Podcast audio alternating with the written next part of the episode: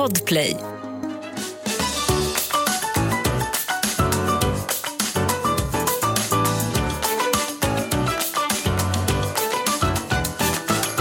Välkommen till ett nytt avsnitt av Tredje gången gilt med mig Ida och Sanna. Tyvärr är Sanna sjuk idag så att vi har en gäst i studion och det är ingen mindre än Sebastian Pilufs, a.k.a. my husband. Tack, tack. Värmande, får jag säga. Hur känns det att vara här? Uh, jo, men det känns... Uh, jag kom ju direkt från mitt jobb. Jag var inte riktigt uh, beredd på det här. Uh, så att, det känns bra, för att jag är så otroligt oförberedd faktiskt.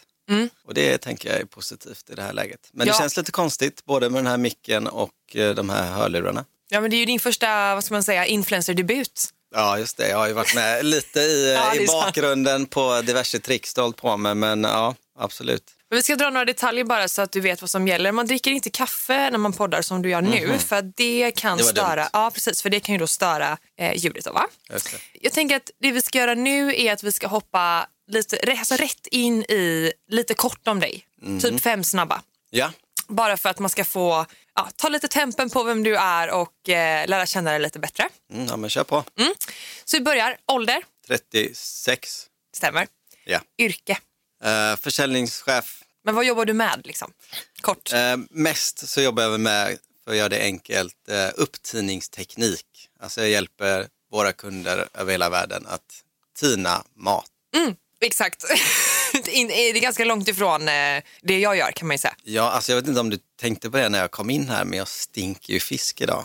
För att jag har ju stått med en kund och tinat fisk hela förmiddagen och jag har ju säkert liksom skvätt på mig och klivit i fiskjuice, så här mm. brukar jag kalla det på golvet. Ja, jag vet inte, du kanske inte noterade det. Nej, det är positivt. Det är positivt för jag har ändå lite känsligare luktsinne nu så att, eh, men jag tror att du klarar dig. Den här är lite rolig den här frågan för att jag vet inte ens om du har någon hobby. Men hobby och intressen? Jo! Älskling. Jo men det har du ju. Ha? Eh. Windsurfing. Ja, ja, herregud. Det är bara att det inte händer så ofta. Nej, det har inte gjort det detta året. Det var ju ganska frekvent. Jag började ju för, förra året va? och körde ju rätt mycket förra året. Men det här året så har jag till och med köpt en wingfoil, helt ny utrustning som jag inte använt mer än en gång det, det, båda inte, det ser inte så ljust ut för din windsurfing-framtid med tanke på att du ska få ett till barn också. Nej, det, det är väl så faktiskt. Men eh, barnen blir någon gång stora och kanske de kan börja. Ja, det är sant. Eh, de sista två är din sämsta egenskap versus din bästa egenskap. Vad skulle du säga då? Vad är det som kommer top of mind när jag säger så här, vad är det bästa med dig? Ja, men jag tror att det är att jag är lugn. Eh, det tror jag är en väldigt bra egenskap framförallt utåt då. Mm. Sämsta är nog att jag är i mitt huvud är inte så lugn utan där är det någon form av cirkus konstant liksom. Så att jag har svårt att fokusera emellanåt. Mm. Du är duktig på att älta saker, är det det du tänker på då? Ja, nej men exempelvis. Mm. Um, jag har svårt att kanske släppa vissa saker och grotta ner mig väldigt mycket och kan liksom inte, jag kan inte byta från ett eh, ibland dåligt mönster kan man väl säga. Det är därför du har mig. Mm, ja. Skoja. Vi ska prata lite om, ja, vi ska beröra flera saker idag. Dels så ska vi prata lite om våran relation. Det är ju tio mm. år mellan oss. Ja. Och vi träffades ju på jobbet, du var min chef, du hade barn, jag gick gymnasiet. Det är, liksom, det är en ja. sån sak. Ja. Eh, och också beröra lite så här, ditt perspektiv i detta. För det är många nyfikna på. Okay. Och sen också det är många, vilka pratar vi om då? Ja, men jag ställde en liten frågepoll på min Instagram och eh, så fick man frågor. Och det är väldigt många frågor mm. som handlar om just liksom, okay. början på vår relation och omgivningens reaktioner i ditt perspektiv och sådär. Ja. Sen så tänkte jag att vi skulle prata om eh, våran, eh, vad ska man säga, om relationsfrågor överlag och sen då gå in på eh, ja, en lite djupare, en djupare del. Okay. Utan att avslöja för mycket. Ja. Eh, men om vi börjar med hur vi träffades då. Long story short så jobbade du, ju, du, du på Ullevi. Ja. Och var eh, ansvarig för eh, nya, gamla och Åby. Ja. Och då var jag ju extra anställd då som eh, kioskansvarig för en av alla de här kioskerna som var öppet på matcherna då. Och så gjorde du slut med mamman till Alfons. Mm. Ni gick igenom en separation ja. och vi eh, därefter eh, fattade tycke för varandra och sen så givetvis så var ju det, eh, tog det några månader innan det blev vi. det tog ett tag kan man väl säga. Ja, mm. men om du bara skulle få ge ditt perspektiv det här med att du insåg att du då, från att du insåg att du var intresserad av någon som var så pass mycket yngre och dina första, vad du kan komma ihåg från den tiden, liksom tankar och för oro och funderingar och sådär. Trots ja. att du var intresserad. Ja, men alltså, det, det, tog nog ganska lång tid innan jag ens förstod att jag tyckte om dig på det sättet. Jag var väldigt imponerad av dig ur ett arbetsperspektiv väldigt länge. Jag gav dig ganska mycket ansvar och så fort jag behövde liksom någon extra hjälp så ringde jag dig och det var inte för att jag hade något liksom, eh, tycke för dig eh, på ett privat eh, plan. Så. Jag tyckte att du var väldigt duktig, du tog mycket ansvar. Ja, men du var jäkligt, jäkligt bra bara. Um, och jag tror liksom att, alltså jag vet inte riktigt när det gick över till någon annan tanke. Jag vet inte. Men när det, du behöver inte veta exakt datum, men jag tänker när det gjorde det. Mm. Och du insåg att det här var någonting som ändå skulle bli något seriöst. Så båda hade intresse för varandra. Hur, hur var känslan då när du ändå insåg att okej, okay, jag har blivit kär i någon som är tio år yngre? Ja, men tanken först och främst var det att nej, men det går inte. Det fungerar inte. Man tänker att eh, skillnaden är för stora. Eh, det, det, bara känns inte lämpligt, känns inte rätt. Man liksom tänker att nej, det, det är bara att glömma det. Men jag tänker som all sann kärlek så, så på något sätt så även om man har mycket motgångar eller problem på vägen eller murar på vägen så på något sätt så blev det bara som det blev till slut, vilket känns så himla rätt. Men mm. det var ju så mycket saker som kändes fel just då mm. uh, och som inte kändes, alltså, nej jag vet inte, det, det kändes bara som att nej, det, det, blir för rörigt på något sätt. Vi skiter i det, var ju tanken många gånger. Mm. Um, men sen, det snurrade på. Men jag tror också att bådas inställning från början var ju att vi, det vår, alltså, eller så här, vi brukar alltid säga att vår relation var inte självklar till en början givet de här förutsättningarna såklart. Nej, men det var det verkligen inte. Du, du var ju ganska svårfångad framförallt skulle jag vilja säga. Ja, jag var det. Ja, du var jobbig som fan var du. Men, ja. men med all rätt. Nej, så att, nej, det var det väl inte. Men vi gick ju också in i det också ganska med ganska tydliga perspektiv också. Och vi hade ju ganska klar bild den dagen det blev vi hur vi skulle göra för att det skulle fungera. Alltså vilken roll skulle vi ta i varandras liv? Du var förhållandevis ung jämfört med mig, hade kanske inte upplevt livet på samma sätt så att vi visste att du kommer vilja åka ut och backpacka. Ja, men då är det klart att ditt liv ska inte hindras av att jag är äldre än dig. Mm. Uh, sen vill jag ju bara flika in här att mentalt så är vi ju säkert på samma ålder. Ja men det kanske var, ja jo så var det ju. Alltså, jag tror att också att det är svårt att inleda något seriöst med någon eh, med så pass stor åldersskillnad i just den åldern. Utan ja. att man känner att det finns en match mognadsmässigt givetvis. Precis, det, alltså det jag menade det. med det var mer att jag, jag, alltså jag, det är inte så att jag känner mig så mycket äldre. När man pratar om det så här så låter det väldigt liksom, som att det är väldigt tydligt för en själv. Men det har jag ju inte riktigt känt när jag är med dig. Så har jag inte känt mig så mycket äldre. Nej. Utan det kan ju mer vara vad omgivningen tyckt, tänkt eller vissa perspektiv. Alltså jag märker ju att jag har mer erfarenhet inom diverse saker och kanske har levt ett längre liv och mm. haft mer, mer upplevelser än vad du har helt enkelt. Idag så är det ju också alltså, tio års skillnad på den tiden när man går gymnasiet, det är ju en sak. Men i arbetslivet sen så är man ju beblandad med så många olika, alltså i så många olika åldrar oftast. Så att ja. det här med att, alltså, oftast är det den märkbaraste skillnaden är när man går just i skolan. För då går det ju bara med folk i din egen ålder. Nej, men så är det ju. Så fort man kommer upp i arbetslivet och blir ja, men något äldre egentligen så försvinner ju nästan allting som har med ålder att göra. Helt plötsligt börjar man ju liksom uppskatta lika mycket att vara med ens föräldrars vänner eh, på de här julmingel eller vad det nu är som att vara med dem i sin egna ålder. Mm. Man tar ju ganska stora steg där helt enkelt. Så att visst, eh, åldern suddas ju verkligen ut. Och eh, en annan fråga som dyker upp som också är intressant ur ditt perspektiv på men som jag ändå tror att jag har lite svaret på.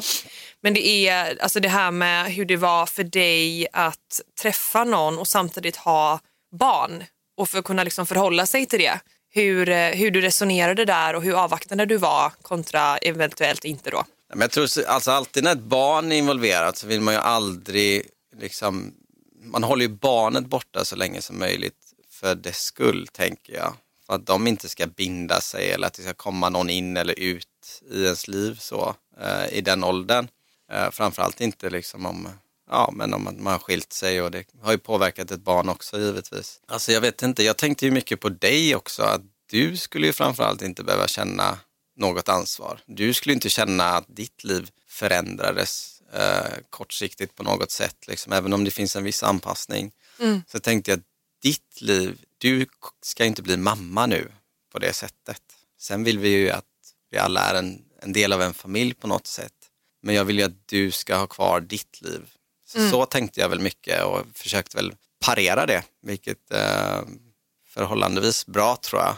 Eh, jag var ju ganska tidig med att få barn bland mina vänner. Jag var väl först ut egentligen och jag var väl 25 kanske. Och det är klart att när jag och eh, Alfons mamma då gick skilda vägar så, så hade jag ju ett väldigt mycket varannan vecka-liv där jag och mina kompisar var liksom, vi festade ju och var ganska unga på det sättet. Ja, du var 25 när du fick Alfons och 20, vänta nu, 27 Precis. När ni gick isär 27 och omogen, ja precis. Ja, ganska omogen. Ja, ja men ja. lite så. Och det var, en ganska, det var en tuff period för mig i livet.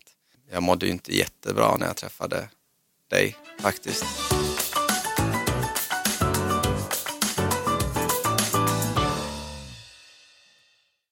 Ett poddtips från Podplay.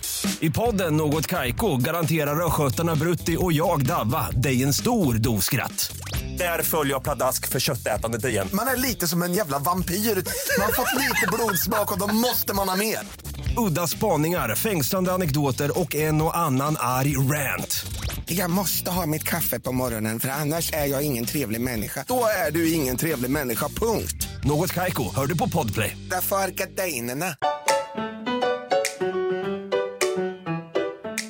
Nu är vi ju inne på snart vårt åttonde år, hur sjukt? Ja, det är faktiskt jävligt sjukt. Ja, och eh, just det här vem man, vem man söker sig till, eh, lite beroende på var man befinner sig i livet då. Och jag tror att just där och då så sökte du ju ja, men en stabilitet och en trygghet och jag tror att jag kunde liksom uppfylla de kriterierna på ett väldigt bra sätt för dig där och då. Ja, och det är ju sjukt sett till din ålder faktiskt um, och din erfarenhet av livet då mm. uh, jämfört med, ja, med var jag kommer ifrån. Så det är ju lite Ja, ja. imponerande ändå får man väl säga. Ja, och jag har väl alltid känt att jag har varit äldre. Alltså nu ska inte jag höja mig själv här, men jag har väl alltid upplevt att jag har varit eh, lite mer mogen, oftast, mm. än folk i min egen ålder. Om jag ska bara kolla generellt. Ja, ja men eh, inom saker. Ja. Absolut. mm. Men, eh, och sista frågan som har med vår relation att göra liksom här i början då. Ja. Eh, lite så här omgivningens eh, reaktioner. Alltså från min sida så var det ju väldigt mycket negativa reaktioner från vissa personer mm. och inte så många. när det kommer till mina föräldrar så var det ju mer att jag hade ju redan en sån transparent och öppen dialog med min mamma. Mm. Så att hon förstod ju mycket tidigare att jag var kär i dig innan jag själv förstod det. Det. Eh, plus att hon också, ja, men med tiden efter att ha hört hur jag pratade om dig och när jag återberättade om olika situationer förstått att du har varit en väldigt bra och trygg person trots att åldersskillnaden ändå var så pass stor. Ja. Så att från min sida, i min familj, så fanns det ju ingen oro eller negativ reaktion på att jag träffade någon som var så pass mycket äldre. Men det tror jag också var, eh, alltså att en av anledningarna var att jag var så transparent med att vi träffades. Just det. Nej, men jag tror, eh, alltså, tre saker jag kan komma att tänka på spontant sett så är väl liksom att som kille så är det inte helt ovanligt att man är tillsammans med en yngre tjej. Oavsett vad man tycker om det så är det ändå mer normalt. Mm. Så att, generellt sett så tycker jag väl inte att det var några konstigheter. Så. Sen vad folk tyckte och tänkte det vet jag ju inte riktigt exakt. Men... Det var ingen som sa någonting Nej, till dig? Nej, det skiter jag också faktiskt. Men däremot så kommer jag ihåg min mamma sa så här någon gång eh, när jag, var, när jag och min syster och min mamma vi pratade och så, ja, hon fattade väl ändå att jag var liksom ute och träffade folk liksom. Och då men... sa hon så här till mig, ja men du träffar i alla fall inte någon som är Kajsas ålder. Och Kajsa är ju... Ett år äldre än mig. Och ett år äldre än dig, ja precis. Och då hade vi ju, alltså Kajsa visste ju typ om att vi ändå träffades. träffades liksom. Uh, så det, det tillfället minns jag väldigt väl. Och sen så kommer jag ihåg att vara i Mexiko och jag var där med uh, mina två bästa kompisar och deras tjejer. fruar, tjejer. Uh, och jag kommer ihåg så väl att jag hade bestämt att du och jag inte skulle bli för att, mm. på grund av åldersskillnaden. Mm. Men så kommer jag ihåg att jag pratade med tjejerna och de faktiskt sa att nej men det är inga konstigheter. Liksom, så. Ja, men jag, jag tror faktiskt att För de var ju ändå lite äldre tjejer, smarta, lugna och liksom på något sätt, ja men det påverkade mig faktiskt att jag kände deras OK. Mm. Ja, för om inte så är man ju ändå ganska ensam i det här med att, alltså både du och jag hade annars varit ganska ensamma i att dejta ja, varandra. Liksom. så, man vet ju aldrig riktigt heller vad folk, alltså folk säger ju en sak och tycker en annan liksom. Det, ja, jag vet inte, på något sätt så får man ju bestämma själv vad man vill och så får man ju gå efter det. Mm. Så är det. Men eh, det här var ju lite då om vår relation och ditt perspektiv och liksom, ja, din historia fram tills vi träffades och så vidare. Om vi ska kolla i nutid då. Ja. Eh, och lite om vår relation. Om vår relation idag då. Just det. Så är det en, ja, du vet ju att jag har gått den här kursen. Det har inte undgått dig direkt. Nej, det kan man säga. Innan så skojade du alltid med att så här, jag vet inte, jag tyckte inte det var något fel på den frun jag hade men... Liksom... Sa jag det verkligen? Ja. Ja okej, okay. nej det kanske inte så. Men du skämtade ju då. Ja, ja, ja. Så det var ju liksom, men eh, i alla fall. Eh, så att en fråga är ju lite så här, vad, hur upplever du mig nu? Märker du någon skillnad på mig före kursen kontra efter kursen?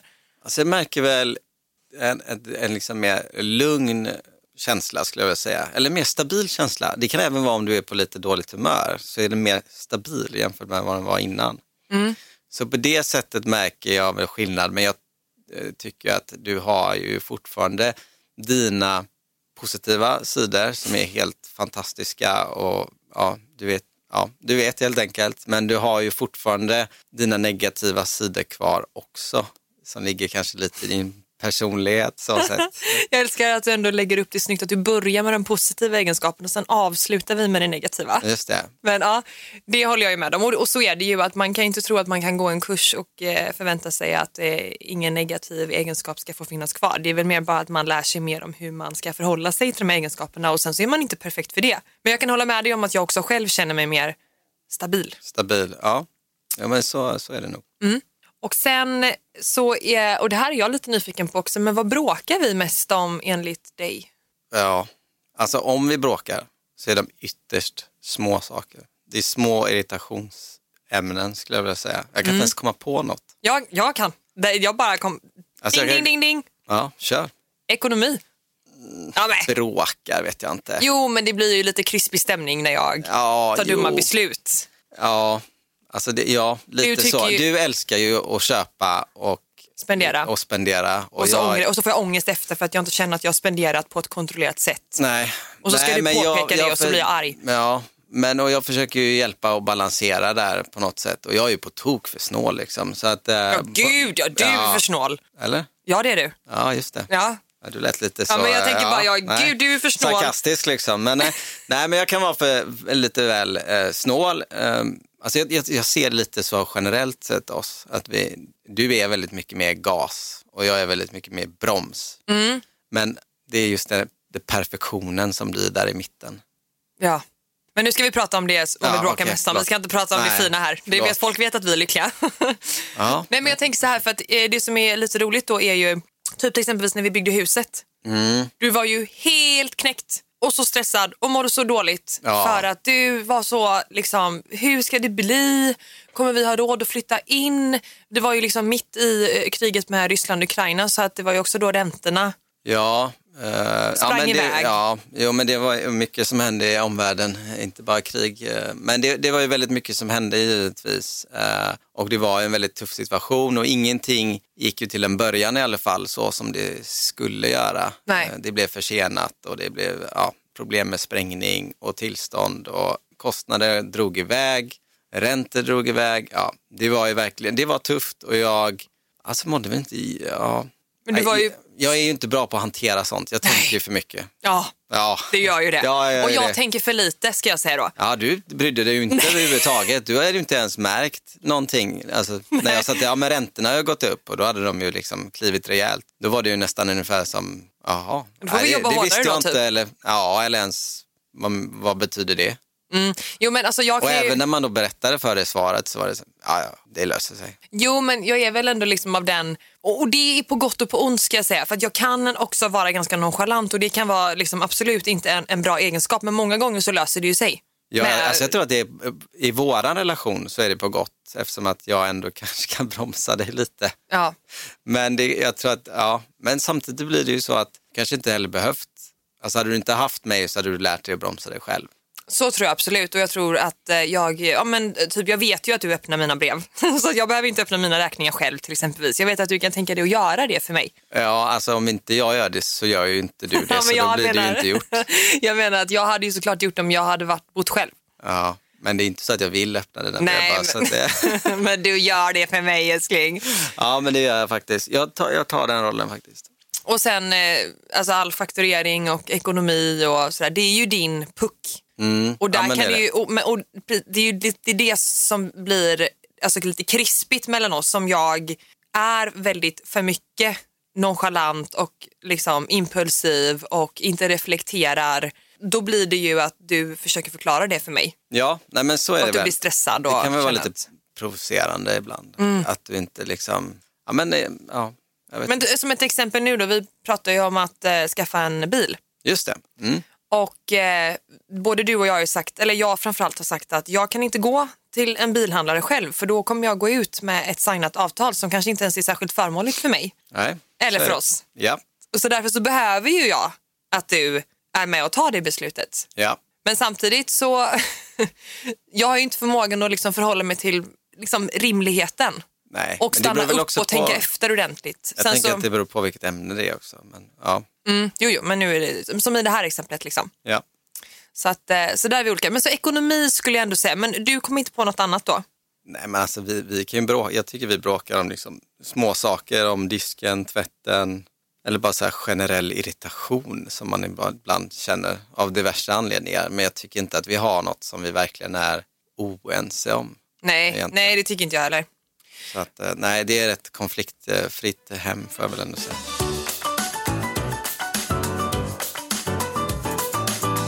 Du och jag mm. går ju i parterapi. Just det. Som vi har gjort i, vad är vi inne på, år tre, två? Oj, är det så länge? Ja, det kan nog absolut stämma. Och, och, och liksom begreppet parterapi mm. är, är ju väldigt laddat hos många. Framförallt tror jag hos män.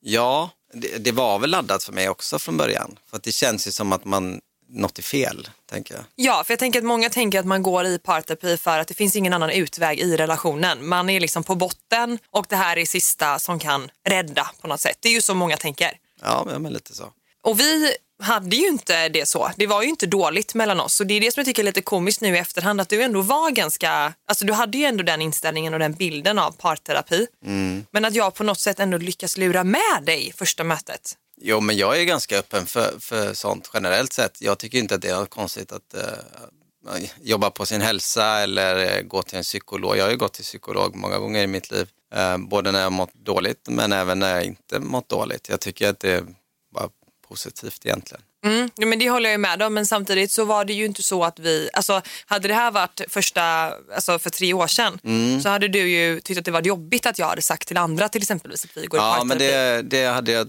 tyckt nog var lite jobbigt då. Men framförallt tyckte jag att det var jobbigt ekonomiskt. Ja, exakt.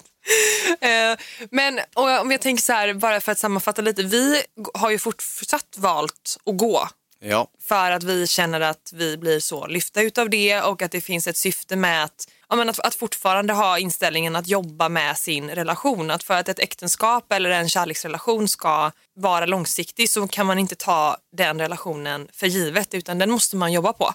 Ja.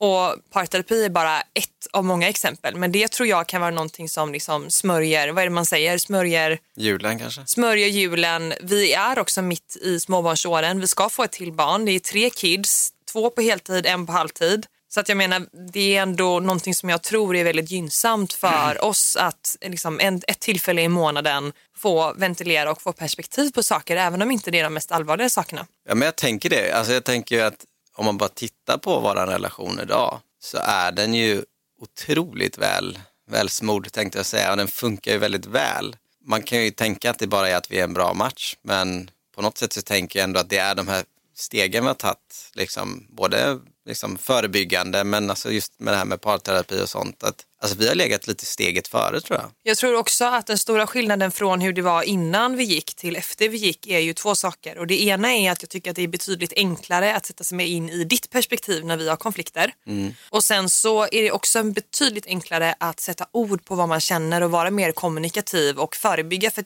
anledningen till att vi gick från början var ju att jag kände att alltså, vi har en bra relation ja. och, och många av de konflikterna som vi har är så onödiga för att det handlar ofta om att vi vill samma sak men att vi kommunicerar på olika sätt. Och det märker vi ju än idag. Ja, att, att hon kan säga till oss att det är väldigt tydligt att ni vill samma sak. Ja. så att det är också någonting som jag, jag vet inte om det är någon som går i samma tankebanor och har perspektivet att okay, parterapi är absolut inte ett alternativ för det betyder att man har misslyckats så kan man ju bara så här vända på det perspektivet lite grann och faktiskt se det som att så här, det är verkligen som en, ja, men en, en, en timme personlig utveckling i månaden eller hur ofta man nu väljer att gå. Ja. Så att, um... Nej, men det, har, det har väl inte varit något negativt med det. Ibland kan det kännas jäkligt tråkigt om man inte har något speciellt att ta upp. Men uh... Ja men det är för att du kommer oförberedd. Ja men eh, vad ska jag förbereda mig på då? men vadå, du har väl tänkt på någonting som hänt och så skriver Nej. du ner det i dina anteckningar? Nej. Jag reflekterade över den här eh, situationen typ där jag och Sebbe kommunicerade olika och det här väcktes i mig och så. Gör du inte sånt? Nej. Nej. Alltså jag glömmer det. Det är glömt oh. dagen efter. Alltså du gör ju saker som jag tycker är fruktansvärt irriterande och jag tycker ju att du, även eh, solen har sina fläckar så att säga men det är, inte, ja, det är bortglömt dagen efter. Och det är jag lite avis på för att det kan jag känna är min, en av mina negativa egenskaper. Det är ju det här med att jag inte ältar, jo jag ältar, men framförallt att jag är så här långsint. Det är du. Så jävla så måste nice. du också, du måste gå vinnande ur. Alltså jag vill inte erkänna att det är så men jag kan, alltså. Mm. Alltså det, det kommer ju, vi pratade om det senast att om du och jag är i en konflikt och jag inte håller med dig så måste du ändå sluta med att jag håller med dig. För annars kommer konflikten aldrig att sluta. Liksom. Men det är så hemskt. Du trappar ju upp den till att om du märker att jag, men jag, nej, jag kommer inte vika mig. Då, då kör du, okej okay, vad gör jag för trick nu? Ah, ja, då måste jag ju börja gråta. Nej! Jo, jo, jo. Men och då för... börjar du gråta och då så liksom klarar jag max tre, fyra minuter och sen så får jag liksom, åh nej, åh, så klappa lite och sådär. Så, Men oftast, ja. hörru du, oftast så är det ju att när vi kommer till dem när jag inte vill ge mig så är det ju för att det är någonting som jag inte upplever är utrett. Att det kan vara din attityd eller ditt sätt att besvara mig inte riktigt reflekterar den responsen jag egentligen vill ha. Ja, och då blir jag triggad utav det. är ju att jag ska hålla med dig. Det är ju det ja, som är vad du är ute efter. eller att du kanske typ bekräftar mig på ett sätt. Nu kan jag inte komma på något bra exempel. Men det kan ju liksom bara vara en, en känsla av din förståelse som jag i så fall saknar och att jag blir triggad utav det för att jag inte känner att så här, det här... Men om vi inte är överens så, ja, ibland så är man inte det. Nej.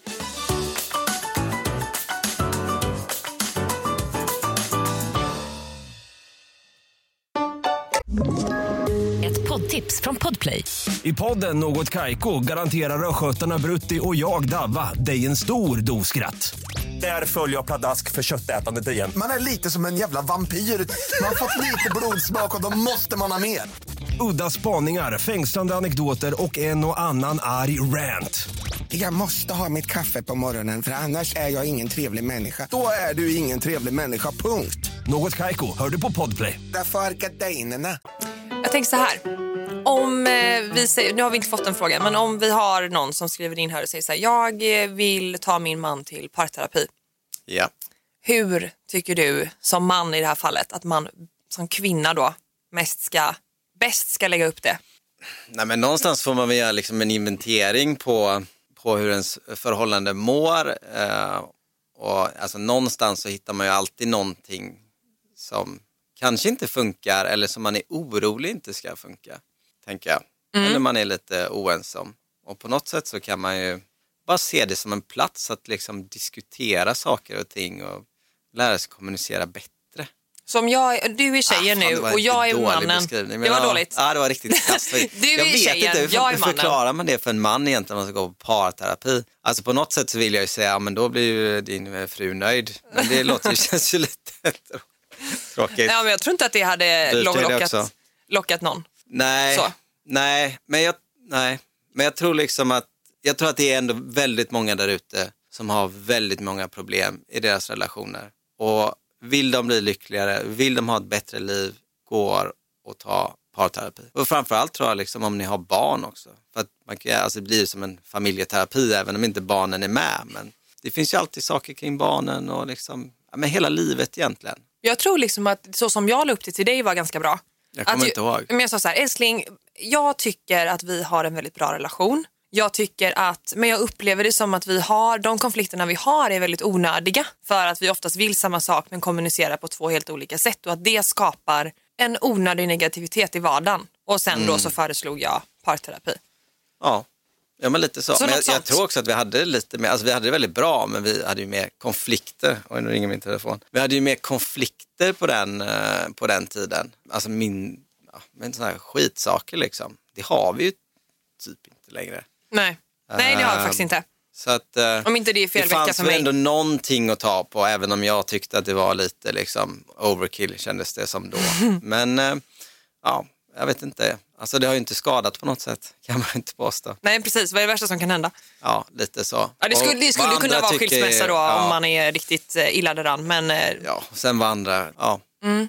Ja, eh, jag tänkte att vi skulle prata lite om din uppväxt. För du hade ju en idé igår om eh, att föreläsa på skolor. Ja, okej. Okay. Det, ska, det ska upp här tänkte du ja. ja. Ja, om du är bekväm med det? Ja, ja absolut. Kör på. Ja, ja du eh, ska få berätta själv men, men du har ju ändå lidit av psykisk ohälsa som barn, ung, tonåring. Ja, ja. Och egentligen, jag vet inte hur, men i ditt vuxna liv också till viss del. Ja, alltså det lever väl kvar på något sätt tror jag. Jag är så liksom otroligt lycklig nu. Mm. Uh, jag tycker att jag har typ världens bästa liv men när jag får en motgång så, jag tappade min första kund häromdagen. Det, det var ju liksom, jag har inte kunnat sova. Jag har liksom, tankarna bara springer och det är liksom, det, ja, det, det svänger ganska snabbt där men, men, men generellt sett så mår jag väldigt bra. Men um, det har också tagit väldigt lång, lång tid att komma dit. Mm. Och du har ju en ganska lång erfarenhet av psykologer. Mm. Men även självmordstankar som vi har, du, ja, som du pratade om igår, men vi har ju pratat om det innan också. Just det. Um, så jag tänker vilken ände, vill du börja med hur, hur det var för dig som ung? Ja. när det började liksom, när du började må dåligt? Ja, men jag har egentligen haft en väldigt, en väldigt bra uppväxt. Um, två föräldrar som älskat mig två syskon, jag är mellanbarn, en storebror, en lilla syster. Växte upp i ett bra område, alltid varit populär, lätt för sport, lätt för skolan.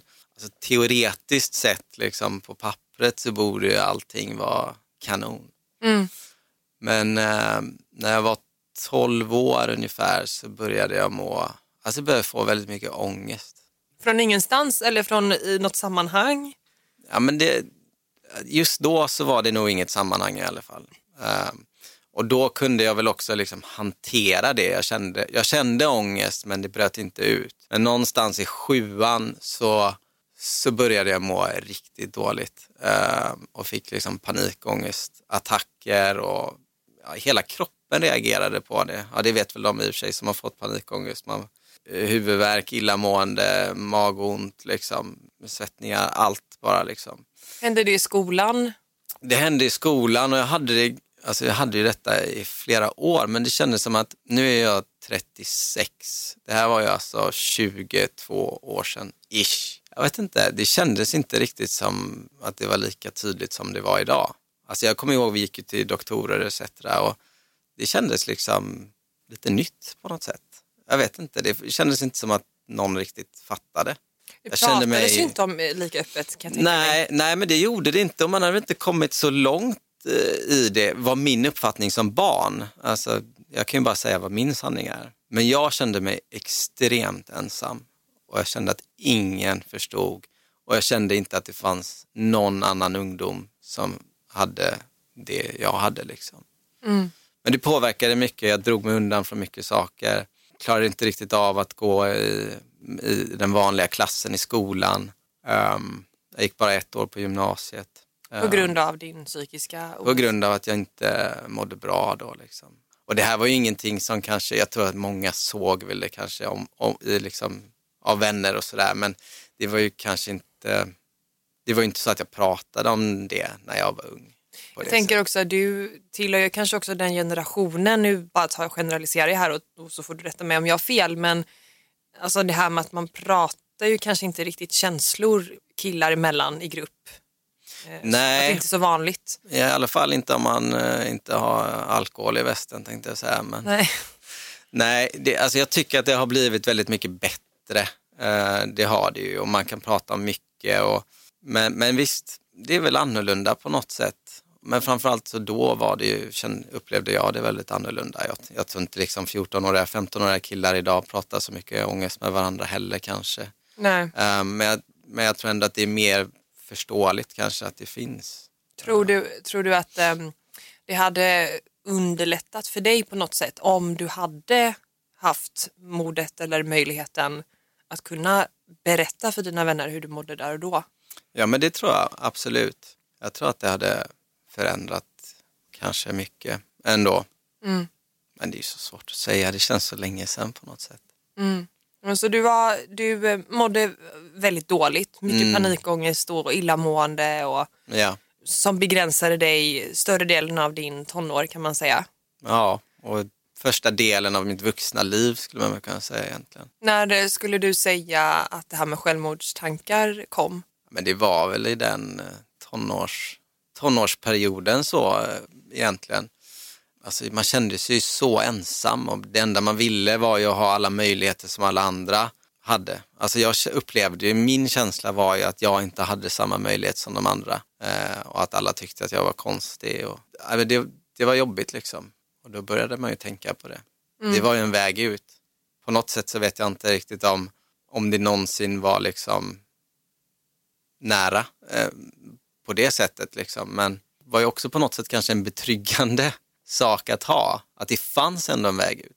Mm. Ifall man inte riktigt skulle orka längre. Och för någon som jag då som aldrig har haft det låter ju det inte direkt som en liksom, comfort att det finns en väg, Nej, jag, jag kan känna det. även i vuxen ålder att, att den där tanken kan komma när jag mår, ja, men när jag mår riktigt dåligt. Liksom. Den kan ploppa upp där. Men det, jag, jag skulle säga liksom så här, risken att, att det skulle ske nu då i vuxen ålder, det är ju liksom, ja, den, den är ju obefintlig. Mm. Men jag kan se att, att den kan ploppa upp ibland som en, i det här fallet i vuxen ålder nästan lite rolig tanke att liksom, ja men det är lugnt, det finns en utväg om det går helt åt helvete. Mm. Så så jävla orolig behöver du inte vara liksom. Mm.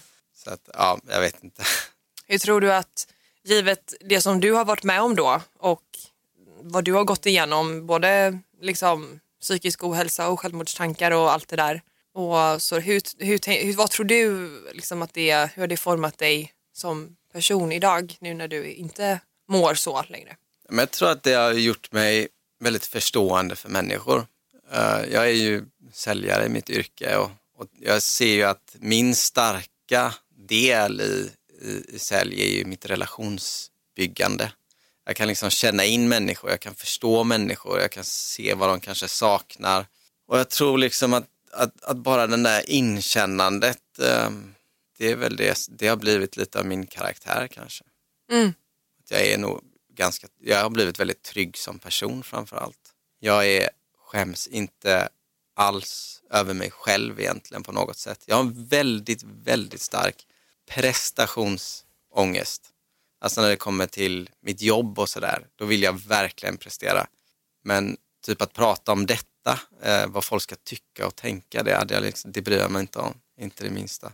Jag kommer att tänka på en, ett exempel som du berättade med en av psykologerna som du gick till när du var så rädd att få, jag tror det var panikångest i grupp, mm. offentligt liksom. Och att ni var på um, McDonalds eller vad det var. Ja men just det, vi, vi, då är jag ju ung och det var ju en av mina första psykologer, Lotta tror hon hette. Men hon, ja just det, hon sa det, tycker du det är jobbigt vad andra ska tycka? Ja, men det, det tyckte jag. Och så försökte hon liksom påvisa att ingen bryr sig och ingen ser dig. Okej. Okay. Mm. Uh, för att ofta känner man ju så att alla ser vad jag gör, alla bryr sig om vad jag gör. Så är det ju inte, liksom. livet snurrar ju på ändå. Men hon tog med mig till McDonalds och så köpte hon uh, två stora drickor och så bara tog hon tre steg bak och så bara välte hon hela brickan rätt ner på golvet. Så att de här då trillade ner på golvet inför alla människor. Och det roliga var att den ena drickan, det var en sån här vanlig mugg med lock, men det, det rann inte ut. Den gick, lossade liksom inte locket. Så hon bara lyfte benet och så bara stampade hon rätt på så bara flög hela rummet nästan. Och för min del som stod bredvid där, Vad gör ungt, du? ja men lite så liksom. Men det sjuka var att det var det var fan inte så många som reagerade. Nej. Sen vet jag inte, jag, det, på, det har ju liksom påverkat mig i efterhand kanske i vuxen ålder att jag har tagit med mig det. Sen om jag hjälpte, jag vet inte om det hjälpte mig så jättemycket just då. Nej. Alltså det, att, att komma dit man är idag är ju, ja men, alltså jag är 36 nu. Mm. Det, man är inte så duktig på att ta till sig när man är ung heller. Alltså även om du träffar en psykolog eller även om någon säger att det blir bättre sen eller alltså man bryr sig inte så mycket då. Nej. Man kan inte riktigt ta in det. Jag tänker också att det krävs lite livserfarenhet också, att man liksom får andra perspektiv. För i den åldern så är man ju ganska mycket i sin bubbla. Du är ju inte så mycket utanför. Alltså, det ja, men, kommer ju med sen. Ja, jag tror liksom att man blir ju inte riktigt sig själv ännu. Alltså, det känns som att, vem är jag? Jag vet inte, det är nästan när jag blir, blir vuxen och när jag, blir, när jag blev pappa som man liksom på någonstans började se sig själv som en, som en egen människa. Mm. Innan det så det springer man ju nästan bara runt och letar på något sätt efter vad man ska bli, ja. vem man är. Om eh, det är någon som lyssnar nu som känner igen sig i det som du berättar, mm. vad skulle du vilja säga till den eller de personerna? Jag tror framförallt att, att våga prata med någon eh, är viktigt eh, och ha någon att, att bolla med.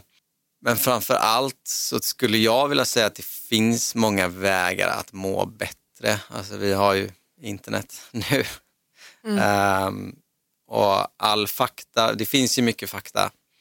Och det finns mycket saker som kan lugna som meditation till exempelvis. Isbad kanske? Isbad, ja. Jag gillar ju att kallbada nu, ganska nytt. Men absolut, och jag, men jag känner ju att, att göra saker som påverkar en eh, till det positiva. Eh, alltså exempelvis lägg ifrån dig telefonen, sitt inte för mycket på TikTok, Instagram. Se till att få en bra sömnrutin, eh, gå ut och träna, ät mindre socker. Alltså vi, vet, vi vet vad det är som är gynnsamt för våra kroppar och liksom bara ta vara på det. Försök att hitta en rutin. Alltså jag gör mycket bra saker mot min kropp ofta, men man är ju också väldigt duktig på att straffa sin kropp genom att skita i att träna eller sova dåligt eller äta för mycket socker. Men det kommer ju alltid tillbaka till en. Mm. Jag tror liksom att, att ta vara på grunderna, det är viktigt. Att skapa sig en... en och våga liksom... prata, men framförallt kanske inte vara rädd att kanske byta kompisgäng. Det kan ju vara svårt när man är ung, men jag tror att det är viktigt att ha folk runt en som gör att man mår bra också. Mm. Så att, att egentligen att skapa sig en, en, liksom, en bra grund att stå på oavsett hur... Ja, alltså jag tror att många gånger i livet så vet man vad som är fel och man vet vad som kan vara bättre. Men man gör det inte ändå. Och det är väl liksom det svåra i livet egentligen. Utmana sig själv mentalt och göra rätt saker. Det är liksom livets stora, stora grej egentligen. Och givet din erfarenhet av det här, vad, finns det någonting som du känner så här, det här är så viktigt att man som förälder eller framtida förälder tänker på? Bra fråga. Jag tycker att mina föräldrar var väldigt stöttande även om vi, vi alla kände oss ganska liksom, nya. Jag tror att nu för tiden så vet folk bättre. Mm. Um, det är också mer okej, okay. alltså det är ju, man ja, pratar så mycket öppet ja, om det idag. Precis, jag tror att man har en annan relation uh, än vad man hade förr och en helt annan förståelse och jag tror att många av oss som blir nu föräldrar har mått dåligt. Alltså mm. vi har upp, många har upplevt panikångest. Liksom, så. så jag tror att många liksom har den erfarenheten med sig. Mm. Men, uh, men jag tror alltså även som, som vuxen att, att försöka hjälpa och ge sitt barn också goda rutiner. Alltså jag kan ju bara titta på mig själv. Jag är inte bäst på att se till att min son inte har mycket skärmtid. Men jag vet att det är skadligt för honom, vilket är hemskt. Liksom. Mm. Jag ger honom för mycket skärmtid. Tänker du på din... Min äldsta, äldsta. ja den äldsta, inte den yngsta då, utan den äldsta. uh, och jag vet att det är fel. Jag viker mig, men jag vet att det kommer straffa honom och det kommer straffa mig. Mm. Och att liksom, ja, men, klara de där sakerna som är mentalt ut, utmanande på något sätt. Mm. Det är det man ska jobba med hela tiden, lite varje dag. Mm. Ja, jag ska se om du har fått någon, om vi ska köra någon sån här avslutande fråga som har kommit in under tiden vi har poddat. vi kan ta den, jag tycker den är lite rolig för att jag tänker att, eller jag vet inte om den är så rolig egentligen. Nej. Men jag tror att det är roligt för att jag tänker på, på dig. Mm. Men hur tycker du att det är att ha barn med två olika tjejer? är det svårt att få en familjekänsla? Att få en familjekänsla tycker jag inte är svårt. Uh, men det är ju alltid svårt att ha två, två mammor tänkte jag säga. Men, det är ju två nej. vuxna att förhålla sig till, även ja, om du och jag lever ihop. Så, precis, och det är ändå sådär, det ska synka med scheman och jag åker bort där och den, du har den då och kan du liksom, ja men det blir ju lite annorlunda och du har ju inte samma ansvar över min son eh, riktigt så. Jag tänker typ om jag åker bort, jag reser ju väldigt mycket i min tjänst, alltså mitt jobb. Mm. Um, och det är ju inte så, hade det var ditt barn så hade jag ju liksom det blir lite enklare med planering. Det blir lite enklare med och, planering och vem ska dit och packas dit. Och, alltså, då hade jag bara åkt liksom. Och ja, så hade tänk, allt varit Ja, ja, förlåt, jag avbryter dig. Så får man absolut inte göra i podd. Men jag tänkte bara säga att du är ju ibland borta på helger och helgerna är ju väldigt viktiga för eh, Alfons till exempelvis att få. Mm, ja, eh, och då blir det ju också lite så här, okej okay, hur, ska vi, hur ska du då, för det spelar egentligen ingen roll om jag, om han är med mig, utan det är ju tiden med dig som är viktig. Ja. Så, så det blir ju verkligen ett, ett, ett annat pussel såklart. Ja. Eller vill du att jag skulle säga något på det? Nej. Du ser ut så att du tittar på mig. jag tänkte att jag avbröt ju dig så jag tänkte om du vill avsluta. Ja, Nej, alltså jag känner jag är väldigt mycket i heta stolen idag. Var det, skulle allt bara handla om mig eller? Ja men lite. Lite oförberedd, kommer hit, luktar fisk och så får jag liksom bara så här. Dra hela. Dra hela min livshistoria som jag inte ens funderat på att jag skulle dra liksom. Mm. Eh, det, ja, jag vet inte om jag ska skratta eller gråta riktigt. Ja, så länge det känns bra. Och att det, inte... det känns helt okej. Okay. Nej men jag tänker också, alltså jag har ju pratat om dig så mycket i podden. Mm. Alltså att det blir så naturligt att man drar, när man drar egna referenser eller så här, ja men, ja, men typ som eh, eh sexlusten efter graviditeten. Då pratade jag ju om liksom, stödet jag fick från dig och allt det där. Så att jag känner att det blir så mycket man pratar om dig hela tiden. Och nu när du väl är här så är det ju intressant att höra liksom, ditt perspektiv mm. om mig Just och på vår relation. Och sådär. Ja, men jag tycker verkligen att vi har världens bästa relation. Det betyder inte att jag är perfekt, det betyder inte att du är perfekt. Men jag är verkligen så lycklig över våran familj. Med de orden avslutar veckans avsnitt. Det är så roligt att du eh, kunde hoppa in givet att Sanna blev sjuk med kort varsel. Mm, tack för den Sanna. Nästa vecka så kommer vi troligtvis bli gästade av en barnmorska. Så om ni har frågor gällande det, skicka in till mig på Instagram och så ser jag till att ställa henne mot väggen helt enkelt. Och sen så ser jag även till att eh, bara påminna er om att, eh, eller upplysa er om att nästa vecka så kan podden bli en dag sen. Så vi publicerar ju på fredagar men det kan bli lördagar för jag åker till Tokyo, eller vi åker till Tokyo. Vi åker till Tokyo. Imorgon. Imorgon kväll typ, ja. Ja, tack för att ni har lyssnat så hörs vi nästa vecka. Puss och kram. Puss och kram.